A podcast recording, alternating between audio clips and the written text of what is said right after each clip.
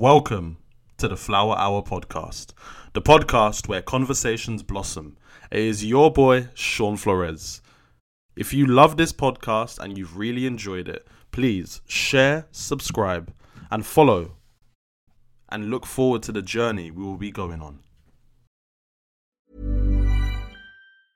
Hiring for your small business? If you're not looking for professionals on LinkedIn, you're looking in the wrong place. That's like looking for your car keys in a fish tank. LinkedIn helps you hire professionals you can't find anywhere else, even those who aren't actively searching for a new job but might be open to the perfect role. In a given month, over 70% of LinkedIn users don't even visit other leading job sites. So start looking in the right place. With LinkedIn, you can hire professionals like a professional. Post your free job on linkedin.com slash people today.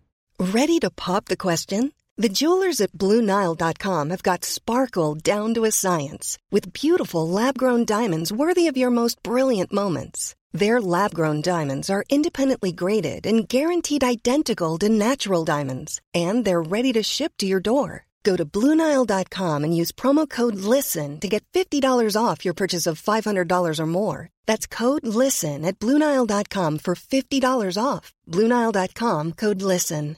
Ryan Reynolds here from Mint Mobile. With the price of just about everything going up during inflation, we thought we'd bring our prices down. So to help us, we brought in a reverse auctioneer, which is apparently a thing. Mint Mobile unlimited premium wireless. Ready to get 30, 30, bit to get 30, bit to get 20, 20, 20, bit to get 20, 20, bit to get 15, 15, 15, 15 just 15 bucks a month. So, Give it a try at mintmobile.com slash switch. $45 upfront for three months plus taxes and fees. Promo rate for new customers for limited time. Unlimited more than 40 gigabytes per month. Slows. Full terms at mintmobile.com.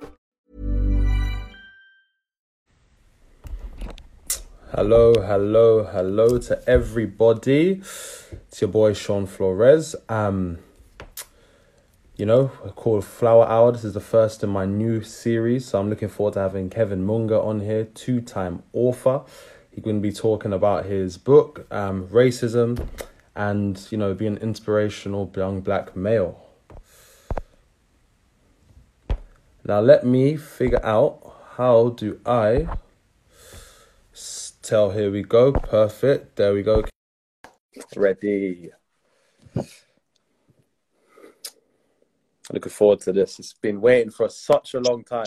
brother. Yes, How? Yes, Kevin. What are you telling me? I'm good, man. How are you? Man, I'm good. It's been a long day. Did a, did a little bit of training. Um, been doing a lot more reading. You know, I've got all my books in my library.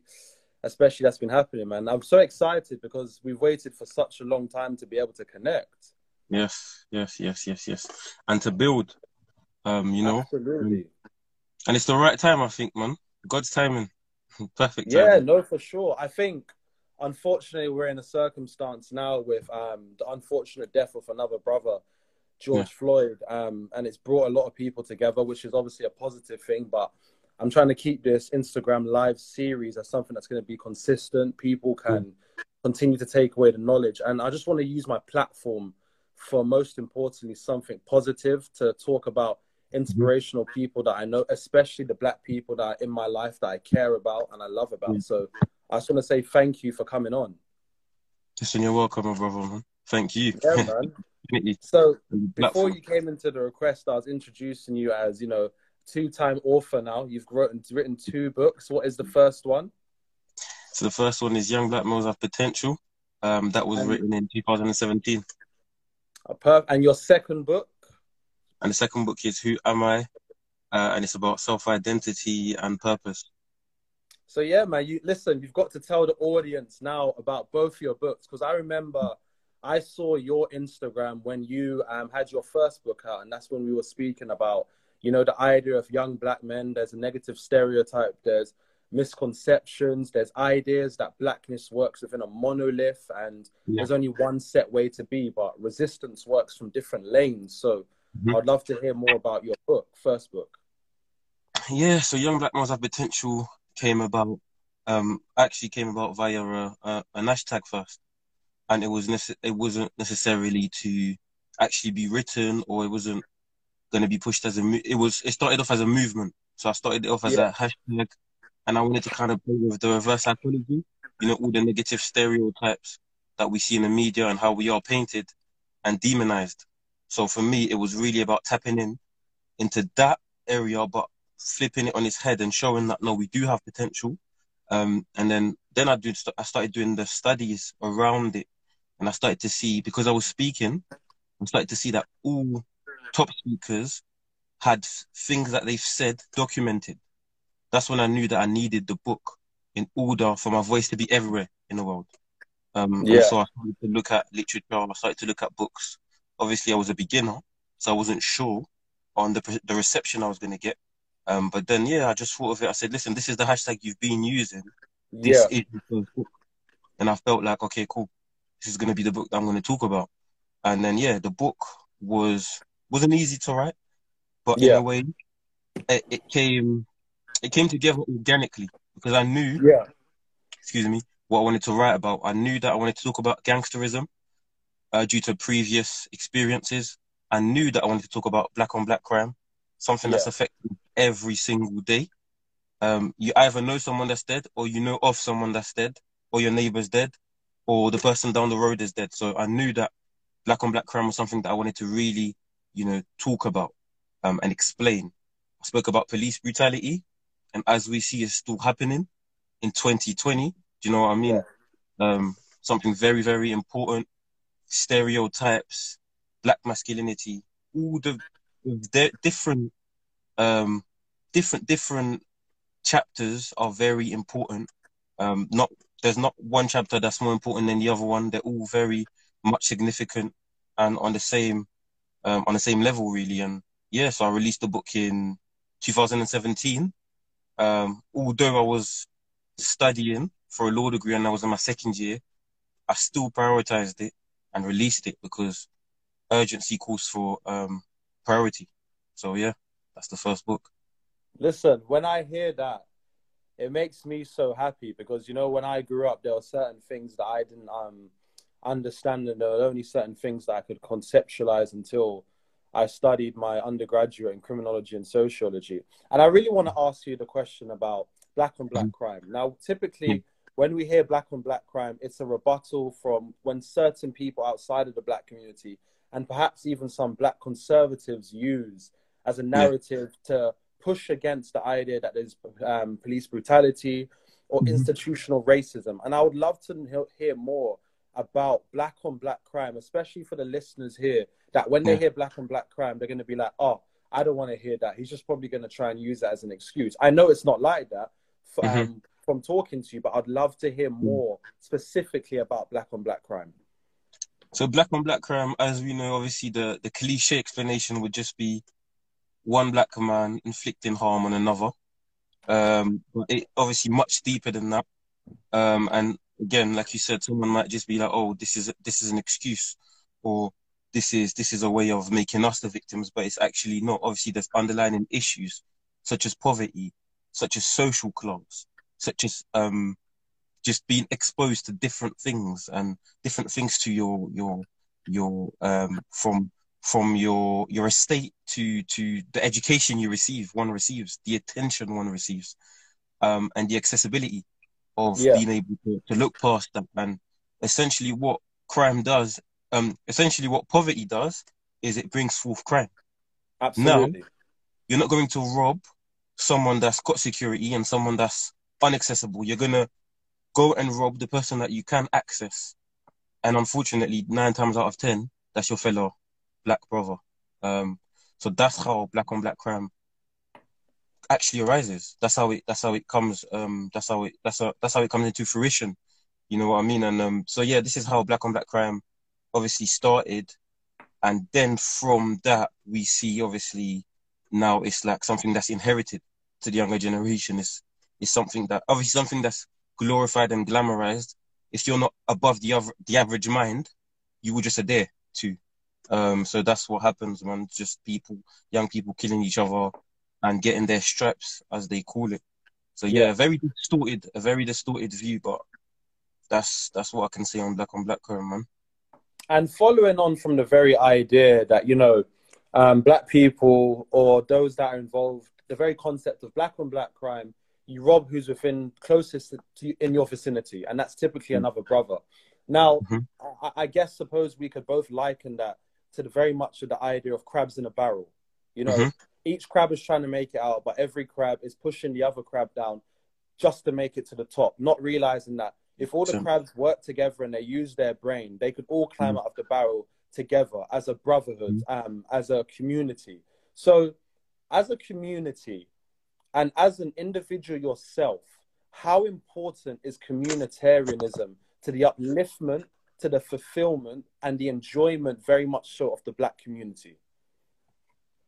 Oh, sorry, bro. You're gonna have to say that again. It, the connection. Which part? Which part did you hear me say?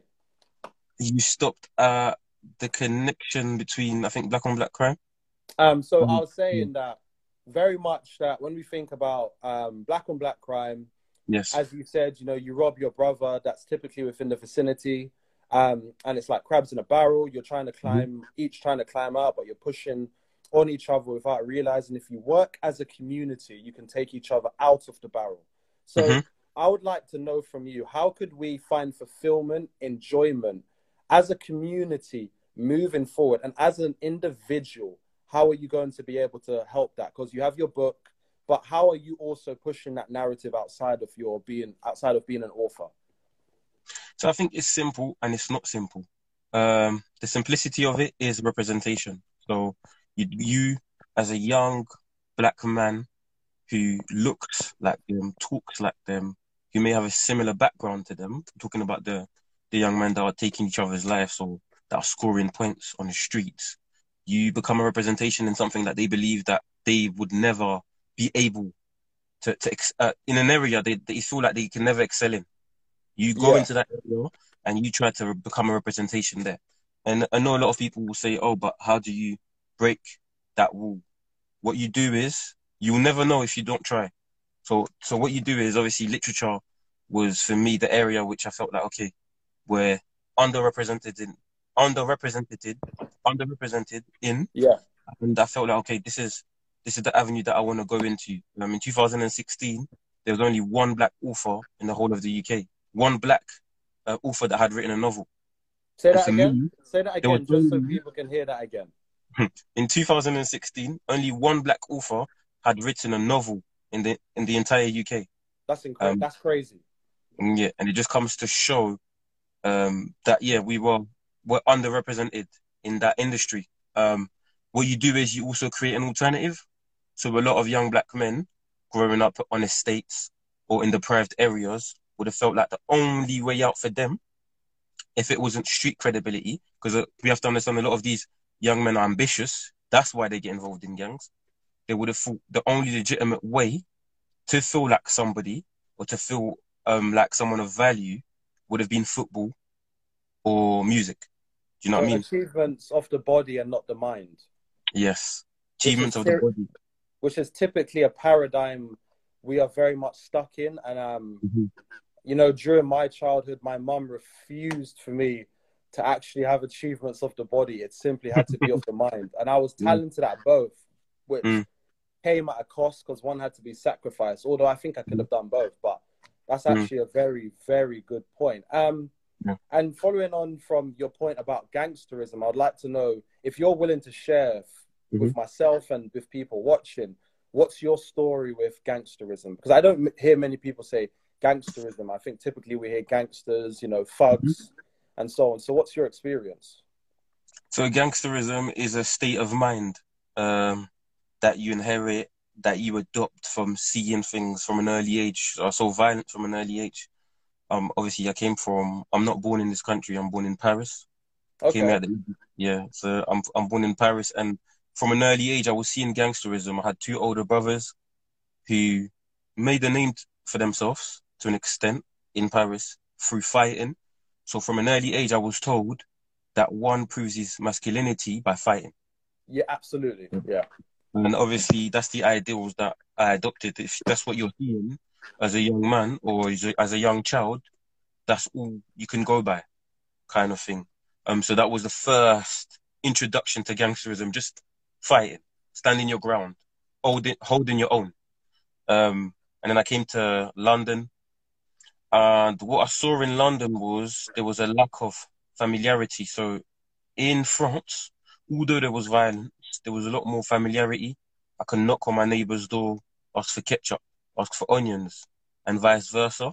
When I came here, um, that's when I actually was introduced to what gangs are, kind of thing. So that's like a different, um, a different introduction, or the second part to gangsterism, um, as I would call it. And what I also saw was that the gangsters were quite respected. They had some sort of immunity. They could go to Yeah. the new, news agent and come back without being touched, without being robbed. And the people that weren't involved, they'd be asked, "What area are you from?" They'd be, you know, they'd be robbed, they'd be bullied, and, and then what I started to realize was that if you can't, if you if you if you're not part of this, if you can't beat them, essentially you have to join them. As cliche as Yeah. it sounds.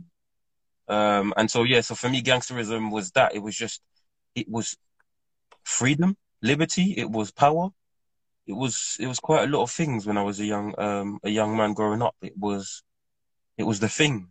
Um, do you know what I mean? Growing up where I grew up, Croydon, and yeah, man, literally, gangsterism is just it's it's all of those things, and then you and then you come to a realization at the end that they're actually all illusions.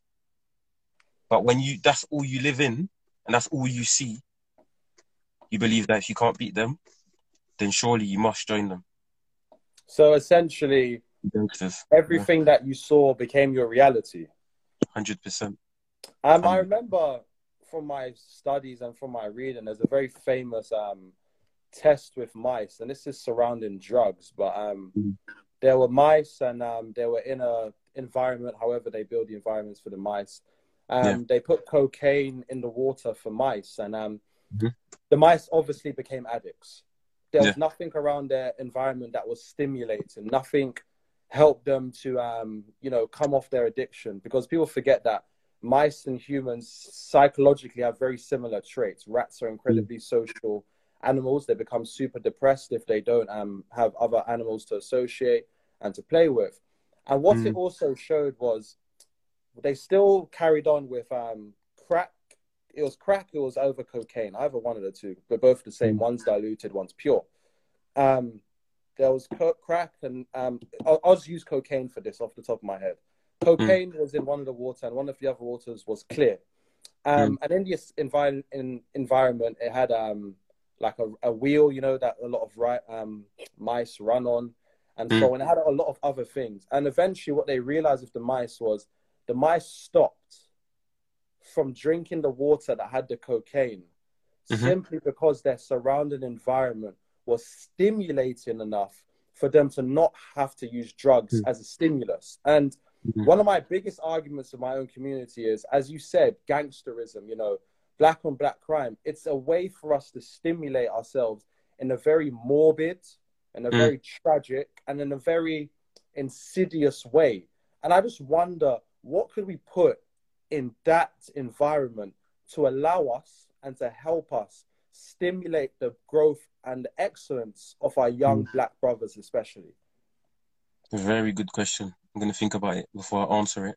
Um, what I would say is, again, representation, but you take it to the next step. Now, representation now has to develop into opportunities to the same people that you see coming out of your areas who are not just footballers or who are not just rappers, who may be authors or actors or um, politicians, you know, just anything that is quite that looks quite that you need ambition to, to attain you put in the face. You need to you you put that you put that in their faces and you you show them that okay there are opportunities. I am accessible. Come here do this you set up events for them you bring employers you make it very informal as well because a lot of the times when you make things formal you sometimes barricade yourself and you you kind of put a stop to certain things because the young people will be like, oh, I'm not good enough, or the way I speak, I'm not articulate, or I can't, you know, attend that event. So you make it informal. Maybe have a console there, you have food, and you just make you make yourself accessible. You know what I mean? We saw uh, John Boyega going to the protest, and everyone was Yeah. posting pictures. And again, that's accessibility. You could have been like, I'm a top star. I can't be around all those people. You could have been, you could have felt fearful and thought someone might try to rob me or this or that. I don't think he was with like security or bodyguards, but Yeah. yeah, again, it just kind it kind of shows the humility that one needs when you're coming from those areas, and then you just kind of just give back, you give back, you give back, and you put in their faces because the young people are not going to come towards you. You have to go towards them. You just have to throw the opportunities. So I think that's definitely one way to stimulate um, their minds. They're very ambition. I'm sorry, they're very ambitious people, and so we have to drive their ambition towards the right causes. Yeah. Perfect. Um, I'm just gonna say to all the viewers that if you have any questions, you want to ask Kevin or myself, just put them in the comments, and um, we'll try and ask them as well. Um, yeah. But also, from your work, Kevin, um, mm-hmm. I've seen you've gone to HMP Wandsworth, right? Yeah. Um, I've also worked in prisons, and you realize a lot of these men, they're not scary. When they have yep. another black brother that comes in, that you know speaks the way we do, that speaks, you know, positive to them, they just want a chance and they mm-hmm. just want an opportunity to be able to reintegrate themselves back into society. And mm-hmm. I want to ask from your experience of prisons, what have you taken away from it? And if there's anything you could do differently um, for the for the boys in prison, irrespective if they're black or white, what would you do? What would I do? Um, obviously, when you find yourself in prison, must have mean must must must mean that something must have happened, and obviously you've ended up there. So the first thing to do is not reminding one of their past, reminding or um, reiterating to the person because they might have heard it before that perfection is non-existent. Because you know, a lot of the times people will still blame them for what they've done. They'll come up to society that still kind of labels them as the ex-prisoner and stuff like that. And so what you do is you try to eradicate those labels so that they come out with a fresh mind. Um, what I would do, obviously, if I go in there, would be some sort of mentoring, some sort of helping them rehabilitate themselves for when they come out. Because I see a lot of things I see a lot of people um, con- um, welcome ex-prisoners with champagne, but okay, that champagne hopefully will then turn into an opportunity, an opportunity for them to make money when they're out because it's all yeah. it's good, you know, throwing champagne on on the person that's coming out. But if they're coming out to nothing, no yeah. opportunity, no mentoring, no following, nothing, what's gonna happen? Yeah, gonna re- you know what I mean. So I think for me, it's really like just making sure when they're there to prepare them for the world outside. Because when they come out, I work with young men. Um, I mentor young men, and there was a young man. We had a referral of a young man that was coming out, so he was fresh home, right? I'm um, a 16 year old, and when I took him shopping, he was just like, "Oh, there's actually no one in the streets." So remember, they're not. They've stopped somewhere. You have to update yeah. them. Do you know what I mean? He was like, "There's yeah. no one in the street. This Corona thing is real. There's actually no one." We went into Aldi and he wanted to buy the shop, literally. He was like, Today I'm going to eat everything. He picked up sweets, he picked up biscuits, he picked up everything. And that's what happened in that, that person's life. So, what I would say is, you talk to them whilst they're there, you, you, you try to update them as much as you can. Um, and then when they come out, you support them, you help them find work, you, you help their mind, you help rehabilitate them. And then, yeah, we can move forward that way. Yeah, that sounds um, great, and it's something that I absolutely agree with, and I hope that you and I will be able to do that because I think it's important.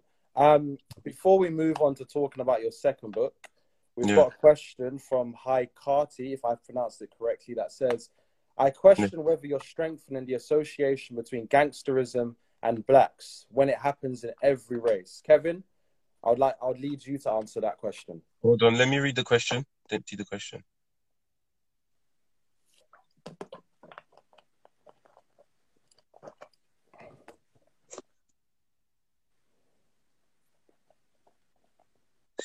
So by strengthening, does he mean in terms of fighting the the cause or fighting for the actual gangsterism?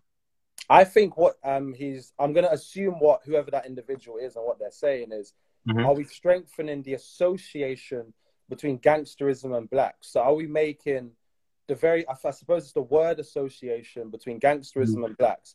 By us associating gangsterism and black, are mm-hmm. we only adding fuel to the fire? So no. So gangsterism is a separate topic. Um, it's a topic of class, social class. Um, most predominantly it happens within the working class. It happens again. It it come it derives from poverty. It derives from a lack of opportunity. I we don't associate it to blacks, but unfortunately, subconsciously, when we when we tend to because it's been something that's been played in our music videos, it's something that's been quite worshipped in our neighborhoods. We tend to think, like for example, when one of our referrals were coming in, uh, where I work, we obviously read the report and it said that he had stabbed an individual before and stuff like that. And then my colleague called me and he was like, "Oh, he's not black," and and for me it was just like, wow, it's not something that's actually done. Um, it's done on purpose. It's actually just something within our community that's quite worshipped more than in other communities.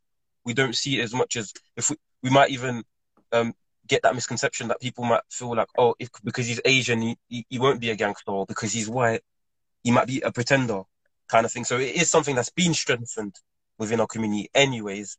Uh, when I was writing the solution of gangsterism, it had nothing to do with the race. It just had to do with the social class. And unfortunately, because my topic was about about black people, it just happened to fall within that kind of discussion anyway. So no, um, that's not something. That's not an agenda that I reinforce, but it is an agenda that does exist. Okay. Um, for example, when I think of gangsterism, I think of the Kray twins, mods and rockers, who are actually white, and very much the idea of moral panics came from um, mods and rockers in um, the papers. Um, but when I grew up, I grew up in the time when um, there was SUK. Who was it? Uh, I can't remember some of the other groups or uh, the gangs that um, I had when I grew up. So, for example, when we went to Battersea um, in South West London, um, we were approached by a few boys and they said, "What ends you from?" And because mm. all of us on the bus, we knew that if we said we were from Tooting when Tooting was at war with Battersea, the man would have punched us up or stabbed us at least. And I might not even have been here to tell the mm. tale. But good thing all of us were prepared, and we said we came from a road. Um, it was just down the road within um, the area, and then they asked us another question, and it's a good thing we were able to answer it because um, we were talking, you know, about football. We were there to do athletics. I think, mm-hmm. unfortunately, some other brothers may not have been able to tell the tale. And when we think about postcode wars, postcode wars um, have been something that have been happening for a while. They seem to have completely died down at the mm-hmm. moment because of COVID. But I hope things like postcode wars and gangs can stop. But however, it seems that gangs, Kevin, mm. have a place in our society simply because there is a weakening of the black family, which I think both you and I would agree absolutely needs strengthening because charity begins at home. And I, I, my last question to you before we speak about your second book is how can we strengthen the family when these gangs also become family for a lot of these young boys who they don't have a father or their their mother doesn't understand their struggles or they're trying to put food on the table for their family. They they're doing it by illegitimate means but it's got a good heart at the same time. How do we strengthen the family? First and foremost we look at the the family di- dynamics. Uh, a lot of the times you'd have the absent father myth or you may have a mother who aren't who isn't necessarily a role model. So you kind of look at the dynamics, and that's when you step in, because a lot of the times it's not actually your birth father who is your father. Someone else can can become that that person or that that father figure, um, so to say. Because obviously, it can't it can't actually replace your father, that father figure, so to say. So that's what what happens, and we need to look at the the young men because a lot of young men they want to speak to someone and they won't they won't necessarily do it the first time you speak to them, but with mentoring, with been building a bond, building a rapport, they end up opening up. They end up becoming transparent, and they bring you in. And if they can see that, okay, how you're doing and and your representation is really is really good, and this and that, then from that they can withdraw, and you can be the father figure for that young person. But what it is again, we need the numbers. We need more people to to have similar mindsets to, to ours. Do you know what I mean, my brother? I know Rome wasn't built in a in a day. Um, but again, you just have you have to be consistent. Consistency is is the key, and um, yeah. So it's it's for it's for us to to support really these young men that are, are lost and they're not coming from the right families. Rome wasn't built in today in a day, and the destruction of the black community didn't happen overnight. Is always my saying. Um, mm-hmm. I'd love to talk to you about your second book. So if you could tell me more about your second book, because we've heard your about your first book, we've explored a few chapters in it, but let's talk about that second book. So yeah, the second book is Who Am I? Um, Self Identity and Purpose, and it discusses one's purpose on earth, why you are here. I believe that everyone has a heavenly mission so as to why they're here. Um, so I really wanted to home in on that and just explain, you know, certain things that I've gone through and why I've encountered certain adversities and, you know, um, if it's had an adverse effect on me or if it hasn't. So I really wanted to tap into a lot of um topics. I did speak about um the streets as well. I spoke about growing up, why I felt like I needed to, you know, join the gang. Um, and then I spoke about also how I wasn't able to see the consequences to my action at the time. Because as a 16 year old, through my research, I realized that actually there's a part there's a part in the front of the brain that's called the frontal lobe, and that isn't fully developed until the age of 25. Oh, so wow. as a, yeah, so as a 16 year old, you would have not. Sorry for that. Sorry about that. But um, as a 16 year old, you wouldn't have necessarily seen the consequences to your actions um, and you would have just acted out of fear or acted um, subsequent to having certain feelings. Um, and so yeah, I spoke about spoke about all of that in the book. I spoke about my transitioning. Um, I took education. I only took education seriously at the age of 21, and I'm still able to conduct myself in interviews. I'm still able to be articulate, just to show that it's never too late to these young black men as well that you know haven't necessarily been um, supported by our educational system. I never felt like I was I was supported. I was bottom set in every class. I left school with one GCSE. That was a French GCSE. It's only because I spoke the language. Do you know what I mean? So all of those things. so all of those things, when I came to that realization that I'm still able to write two books and go into an industry where you need a minimum of intellect or some sort of intellect, I'm able to, you know, graduate in law, graduate in law, um, yeah, able to go on TV and articulate myself and stuff. So I think for me, it was really, really, really important that I wrote um, the book, you know, just explain that I found out who I was in the end, and you surely can. I think purpose is such an intrinsic part of a human, um, and it's almost as if our whole identity revolves around it. And Mm-hmm. A lot of us do not seem to um, understand purpose and how it aligns with our identity, which in turn helps our sense of self. And mm. when did you find out? At which point in your life did that epiphany mm. come? When mm. you said to yourself, This is my purpose, this is mm. my identity, and mm. this is who I am going to be? Mm-hmm. So, from a lot of oppression that one receives, one will eventually fight back. But again, you fight back with the tools that you have, right? Um, and then if you're in a world within a world where your tools are violence, or let's say knives or guns, that's what you're gonna use, right? Um, I got to a point in my life where I was 19 years of age, tired of everything that was happening in the area and people dying, and I got and I said to myself, surely there must be a better way to fight back, where none of us will die.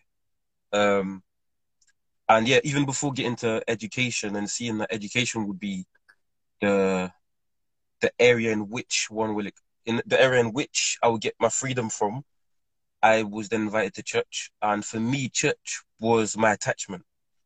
Everyone has an attachment when they come from a certain walk of life, when they um and the walk of life is negative, uh, and the walk of life was negative previously. So for me, the walk of life was negative previously, I had church as an attachment.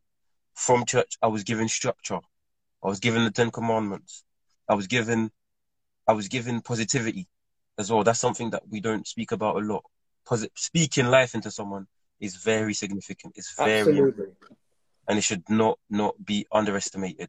And from obviously all of that, I was then asking myself, okay, I've received all of this positivity, and I've heard of her stories, and I've been able to transition and to stop selling drugs, or to stop being on the streets, or to stop hanging out with the wrong people.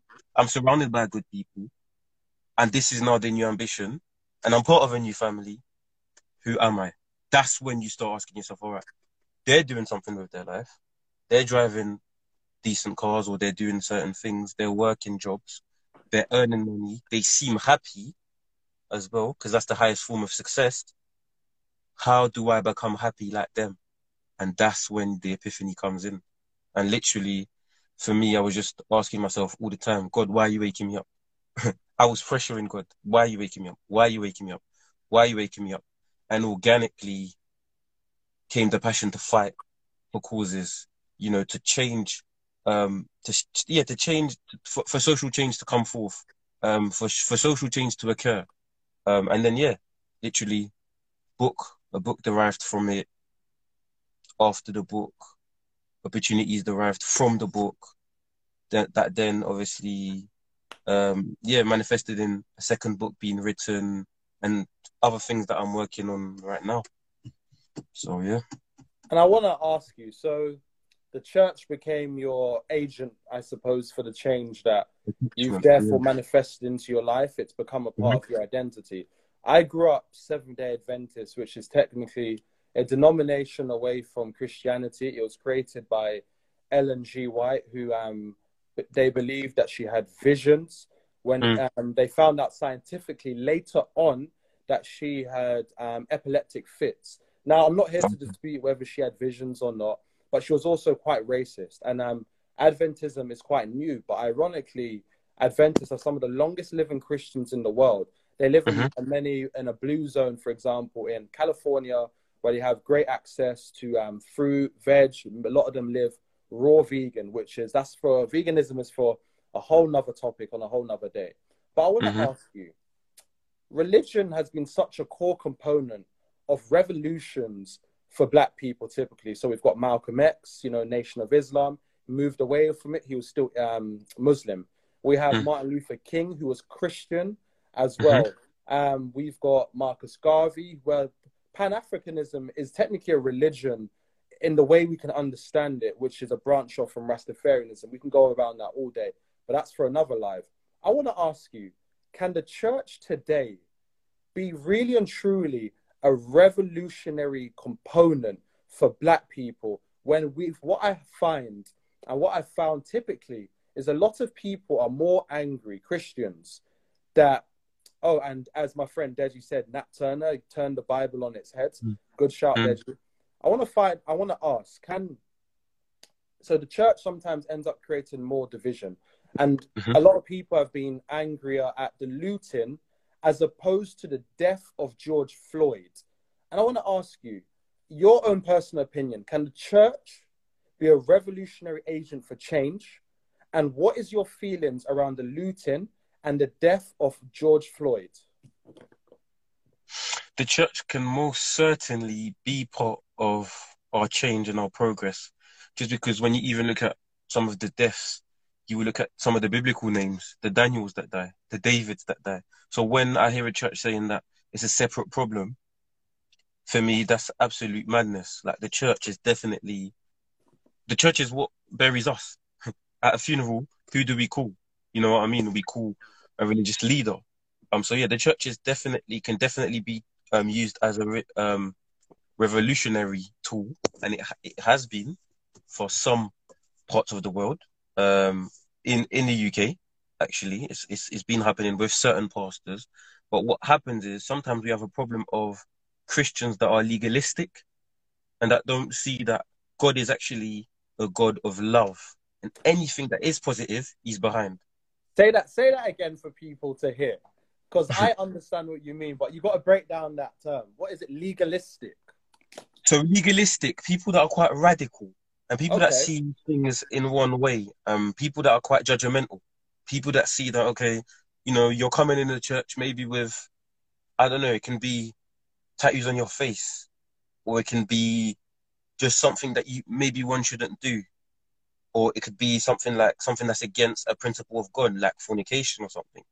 And what the church tends to do at times, not all churches, is uh, they might push that person away because they don't feel like that person is worthy enough to be, you know, seen with or to be connecting with them. And uh, we don't see enough love.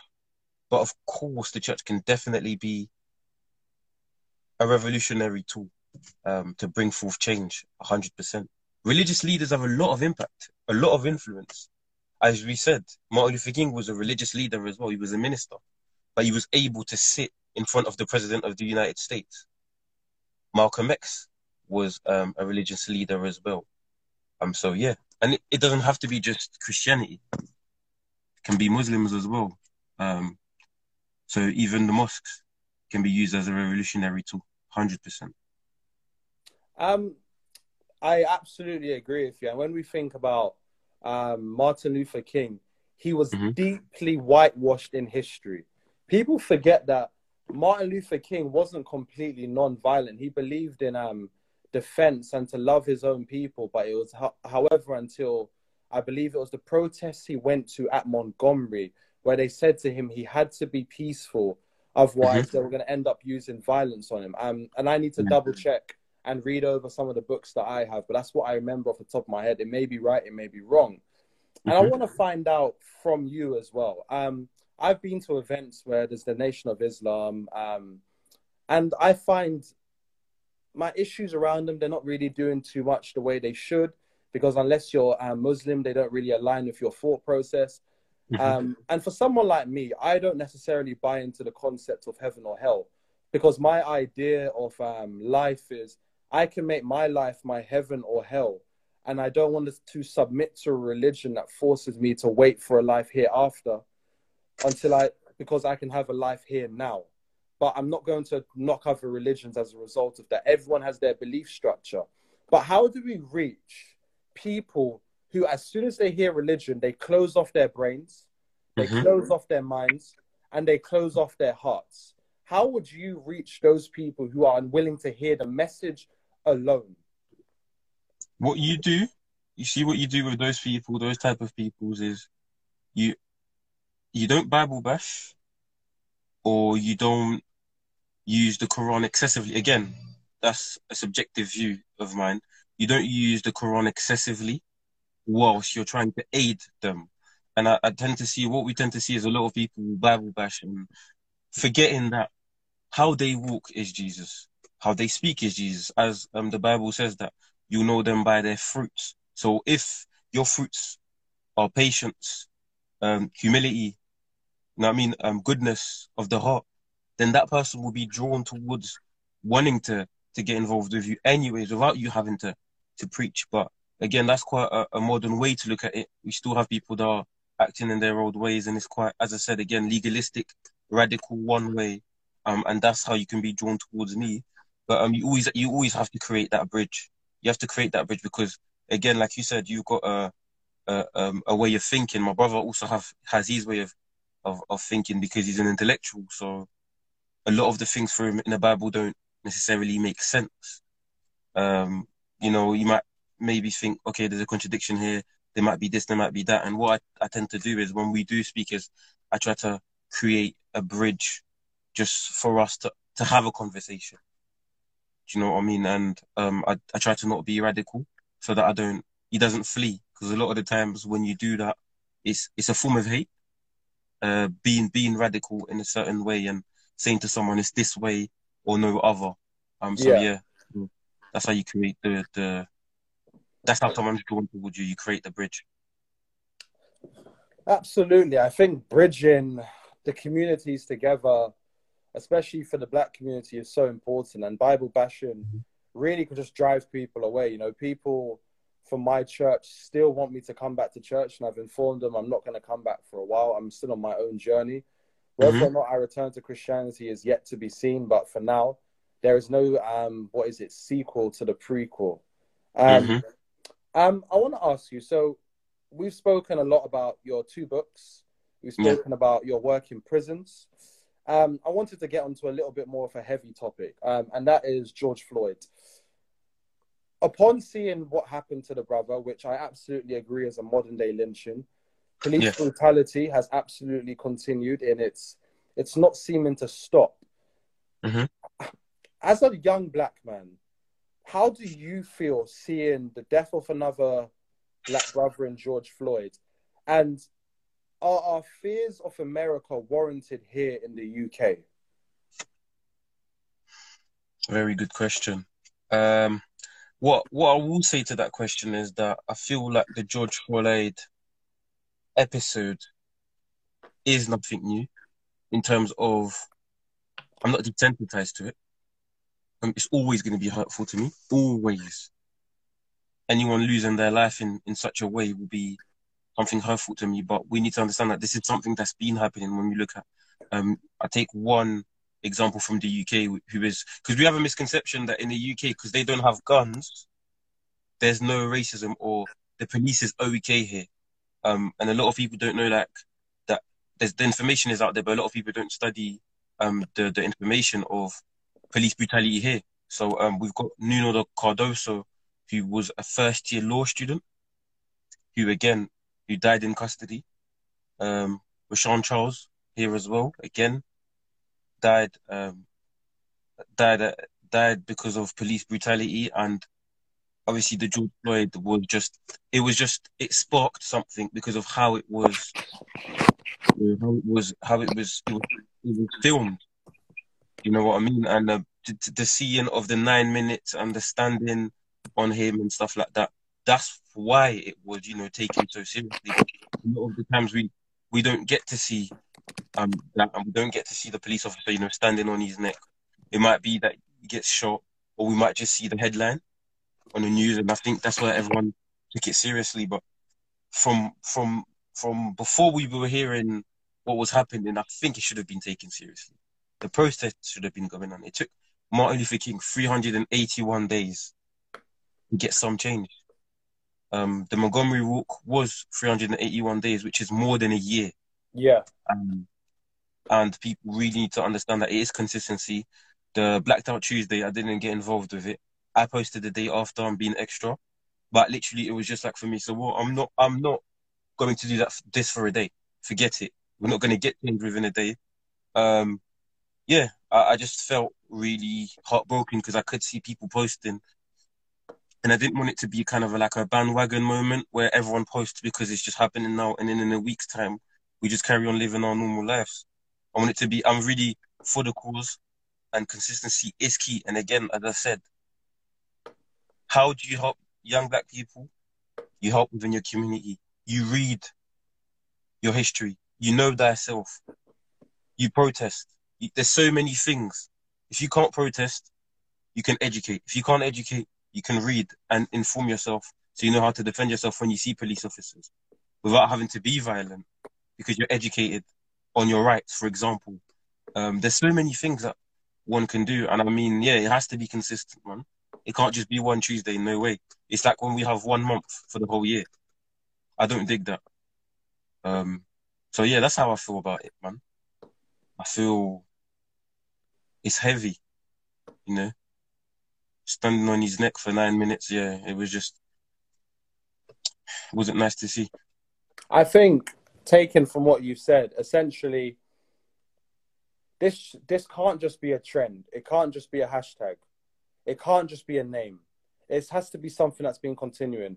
Brothers like you and I have been working every day of the year to continue putting a fight to blackness. You know, I did my TEDx talk on the failures of multiculturalism and how we need to have a black curriculum. And I'm going to be um, having my Instagram live with a young lady who actually has a black curriculum that she's um, creating, Okay. and so on and so on.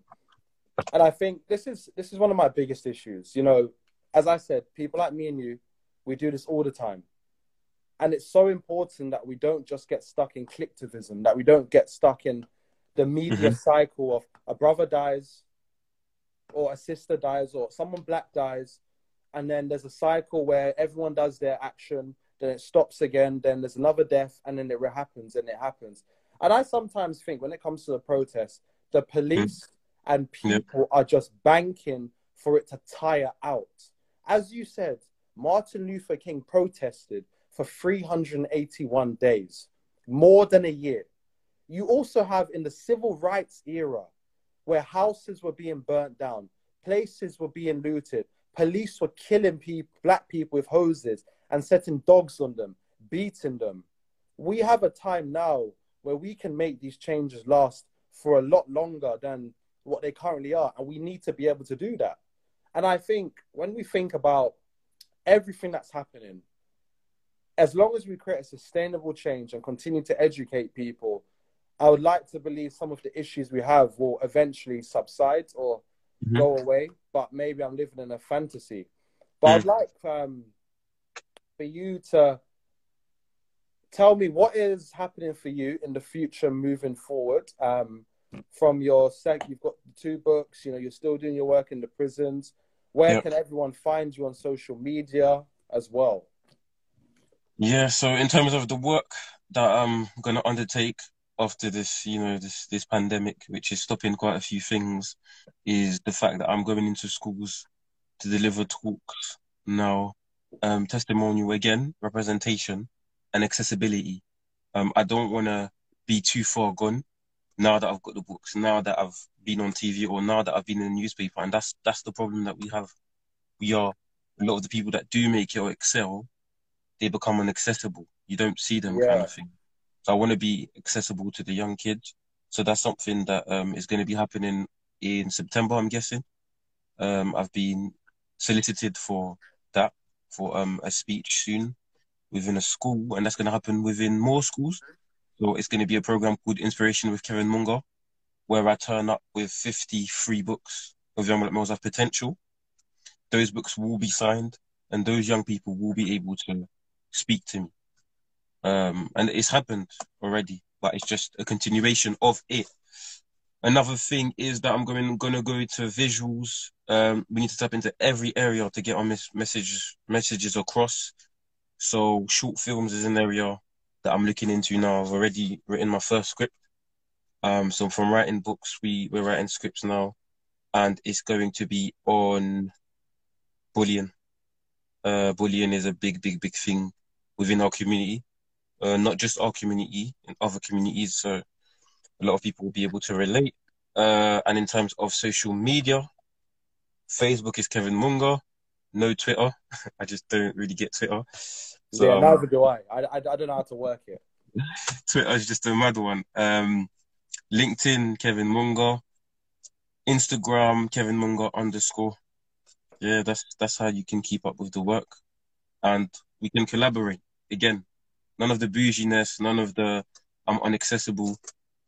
I am accessible, and people, you know, can come approach me, and we can work, man. We can work.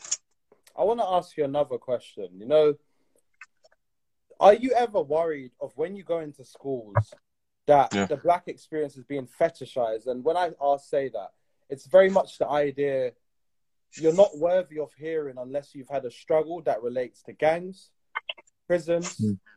or some kind of crime. Am, am I the only one hmm. that one that that has that idea sometimes that you have to have that story for kids to sometimes listen? And does that mm-hmm. is that not suggestive of the very much the trauma cycle which sometimes people who even have the best intentions for us and for yeah. our youth keep us locked in? Mm-hmm. No, I, I wouldn't necessarily say that um, because a lot of the times, again, like you said, so if you don't have that story, that um, a young man said to me, a young man that I'm working with now who's come out of prison said to me the same thing. I'll only listen if it's a real G if it's yeah. a real gangster. And it, it kind of seems as if, you know, they're not able to listen to anyone else. Um, I mean, it's just for the for the person themselves who aren't necessarily a real G or never is from a different walk of life to kind of just understand the language. And again, everything is education. The streets can actually be taught. Like I yeah. say this, and there are books out there. There's a book from a friend of mine called Prisoner to the Streets, where he actually dissects the streets. So that is actually a form of education as well, because within the streets there's hierarchy. Within within the streets there's there's codes. There's a way. There's a there's a code of conduct. There's how how one moves, how one does certain things. There's a language. So I'd say it's probably for the for that person to just you know find an interest, um, and yeah, tap into that and be able to communicate with those people because obviously this is all they've learned, or not all they've learned. They might have learned in schools, but that's all they've appreciated um, in a way, or that's what they've put on a pinnacle that this is what I'm gonna home in into. This is this is the the education that I'm getting. It's the streets. It's you know the the they get business acumen from it when it's um they're selling the drugs. They get their language from from the streets. So if it means being not articulate at all, but being able to communicate with other brothers and stuff and create bridge that way, bridges that way, and money, then they will do so. Um, so I think yeah, it's definitely for that person to, to just understand the language. Um, when you look at someone like George the Poet, for example, I don't think he's necessarily been in a gang, but he understands both worlds. And it's amazing what he does. He's very articulate, but he's then able also to speak to the man them. Do you know what I mean? So, yeah, I think that's what it is. Because again, like you said, we don't want to push the agenda that if you ain't been from that life, you can't speak to those young men kind of thing. Uh, so yeah, hopefully that answers the question. No, that definitely does. Um, when I've gone into schools, and one of my friends who's actually watching this now, Deji, um. Deji, Brandon, and I, we used to go into schools and we used to teach on um, projects around race, media, and education. And um, yeah. when Deji, Deji used to get so excited because he used to love talking about the war on drugs. You cannot mm-hmm. get Deji not talking about the war on drugs because he wanted to educate the kids. And um, mm. Brandon used to talk about education, and I used to switch in between music. And mm. when kids hear music that they can mm. relate to and they sometimes understand, that's what captures their mind. You walk into their environment, you pull mm-hmm. them out at the same time, and you show them that there's yeah. two ways that they're able to live. Um, mm-hmm. And as you said, the idea of being relatable. Sometimes people think I sound quite middle class and you sound white, you sound educated, Sean, like you've grown up in a middle class area. I grew up in the streets just as everyone has. It's just my mom forced me to read. That's all shit. That all. That's all it was. I grew up in a single mm. parent household, and um, I was able to relate to kids and somehow and somehow. And just as you are, you know, you mm. came from Paris. You saw the streets. You know, mm-hmm. you saw the gangsterism. You found your way um, through God. You you're a mm. two-time author. You work in prisons. I don't think people understand how remarkable a young man that you are to be able to do all of that with the, all the obstacles put against you, all the markers in life that have said to you, you shouldn't have been able to make it. But you and I are able to have a conversation over Instagram Live, and you and I have never even met. Could you mm. imagine? Mm. We've never even met, but we're able yeah. to have this conversation because we have one common goal, and that is mm-hmm. the liberation and that is the freedom the empowerment and the fulfillment of our community. And Amen. for the last two to three minutes, mm. I just want you to leave my audience here and your audience with some final words that they can take away. So, in terms of, I'll start off with some of the quotes that I live by. Um, so, the quote from the first book will be I'm trying to challenge the ideology that in order to be somebody where I'm from, you need road status and that the only way young black males make it where I'm from is if they know how to kick a ball or write lyrics. And literally, it's talking about just creating the alternatives and showing that we are more than just footballers, we are more than just athletes, and um, essentially that intellectual weaponry is a necessity, um, and that's when they start taking us seriously, kind of thing. So that's that that'll be the first thing. So for everyone to tap into different areas in which we can help our people to show There's them nothing that. more scary to society than an educated black man. Amen. And I say Amen. and I stand by that.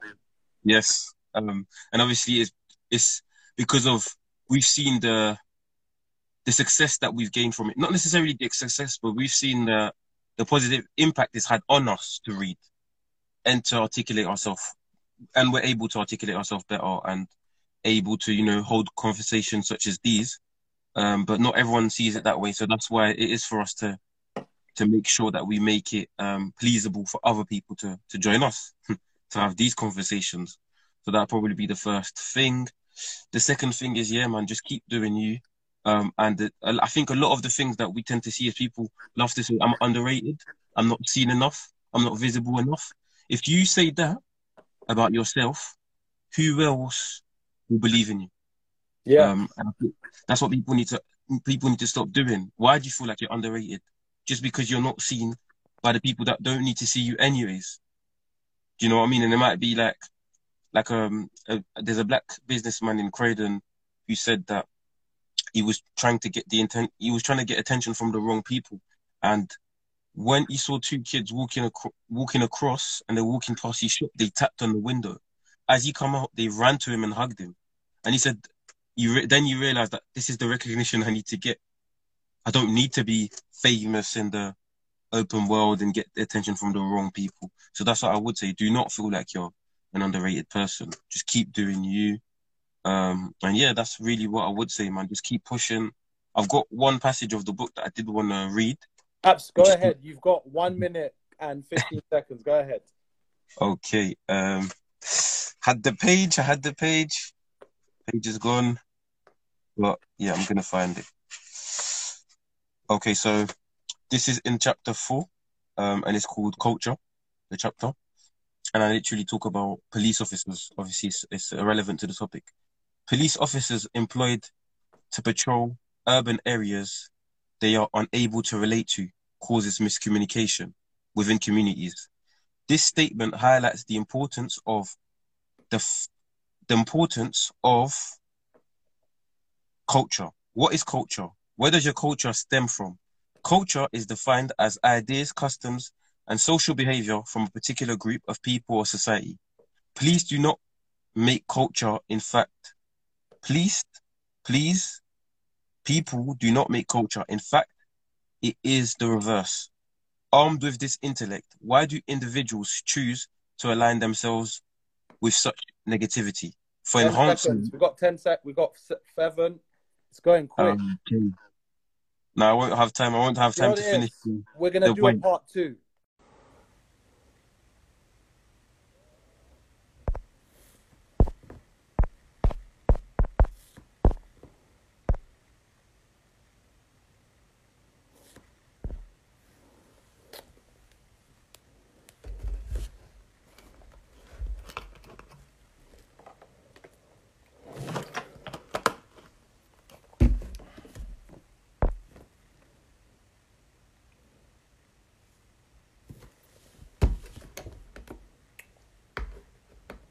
But yeah, um, oh, perfect. He's put a request in again. Good.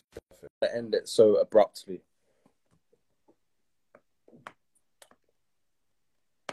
Let's see if the connection. Yeah, Kev, man. I Time didn't want to end it so abruptly. Yes, the time was done up. Um, yeah. So again, the devil's a liar. It must be a powerful passage then, because I'm not able to even get the words out. but um, where is it? One second. Yeah. So the passage was the extract was police officers employed to patrol urban areas they are unable to relate to causes miscommunication within communities. This statement highlights the importance of culture. What is culture? Where does your culture stem from? Culture is defined as ideas, customs, and social behavior from a particular group of people or society. People do not make culture. In fact, it is the reverse. Armed with this intellect, why do individuals choose to align themselves with such negativity? For enhancement, respect, survival, fitting in, or having accessibility to facilities which are not necessarily obtainable in third world countries where morals and civilization prevails. My confusion ends when I see the lack of diversity in its urban areas. Revisiting memories and calling previous encounters, and possi- possibly similar to some of yours. Croydon, Surrey, during 2003, in the last year of primary school, saw the emerge of many teenage social groups. However, the most popular groups accommodated the worst troublemakers. They all spoke the same and shared the same se- sense of style, but most importantly, they all appeared respected. Some of the perks that came with the come up and the notoriety included females, identity, and security, as they abided by their own set of rules. It was not until several years later I realized that those dividends were nothing but mere illusions. So that's the passage that I wanted to just highlight when we talk of the streets and we talk of how much how much how much of an impact it has on a young black male, how much it is viewed as something that is quite beneficial to one. You know, when you're talking about the the things that one acquires from the street, such as respect, um, it's a way of survival, fitting in, having accessibility to facilities which are not necessarily obtainable in third world countries. Just really to show the extent of of um, self value that it adds to one. Uh, you then understand why it is something that is quite hard to fight against un- unless there are opportunities that seem a lot better to the eye for the young person that's involved. Kevin, we've gone over by like Yeah. five minutes.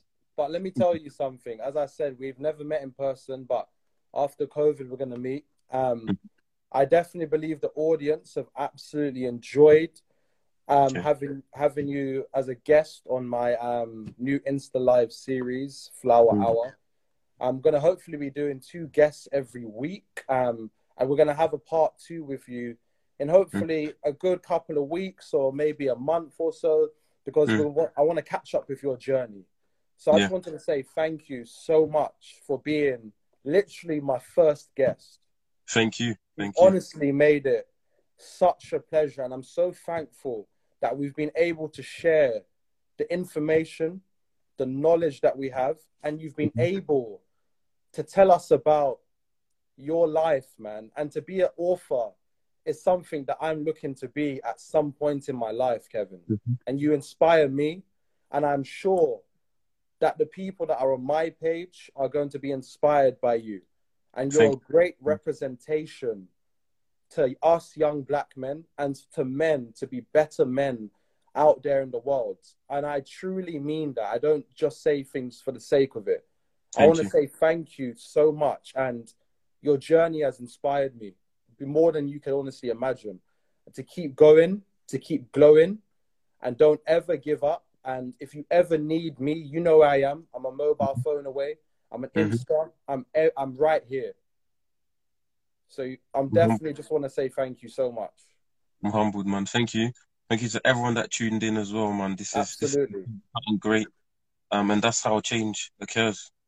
You know, that's how change occurs, man. So unity and through unity and love. So thank you to everyone that tuned in. Literally, man. Humbled. Um, and we're gonna have a part two. We promise to everyone we're gonna have a part two because sometimes an hour is not enough. And in my story, I'm going to um, put up a direct link to both of your books if anybody wants to purchase Kevin's That- books. The second one. you want to support a black black creators, um, black authors, black um, but everything black at this current period in time, but also just in general, we want to help encourage that. And to Mhm. anyone who's tuned in now, you've just missed the live, but I've put it on my um, what's it called um, page already, so you can tune in with that. So, Okay. Kev, I'm gonna have to go now Yes. because um, you know, brother. man, I'm so thankful though, Kev, man. We'll catch up. Again, we'll catch up, brother, man. See you soon. Definitely, man. I'll see you soon. See you soon, brother. All right.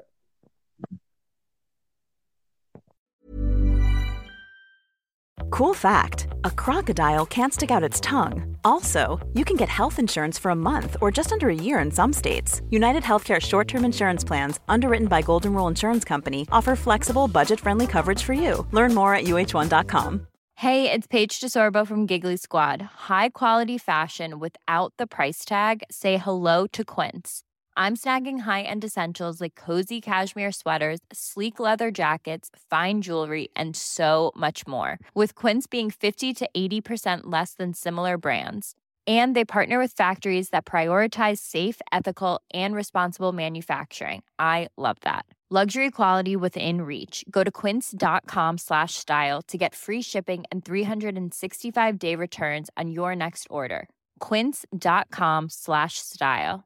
Mom deserves the best, and there's no better place to shop for Mother's Day than Whole Foods Market. They're your destination for unbeatable savings, from premium gifts to show-stopping flowers and irresistible desserts. Start by saving 33% with Prime on all body care and candles. Then get a 15-stem bunch of tulips for just $9.99 each with Prime. Round out Mom's menu with festive rosé, irresistible berry chantilly cake, and more special treats. Come celebrate Mother's Day at Whole Foods Market. I hope you've enjoyed this episode and I look forward to having you again. If you've enjoyed, share, subscribe, follow, and make sure everybody gets to have the blessing that is conversations. And remember, Flower Hour is the podcast where conversations blossom.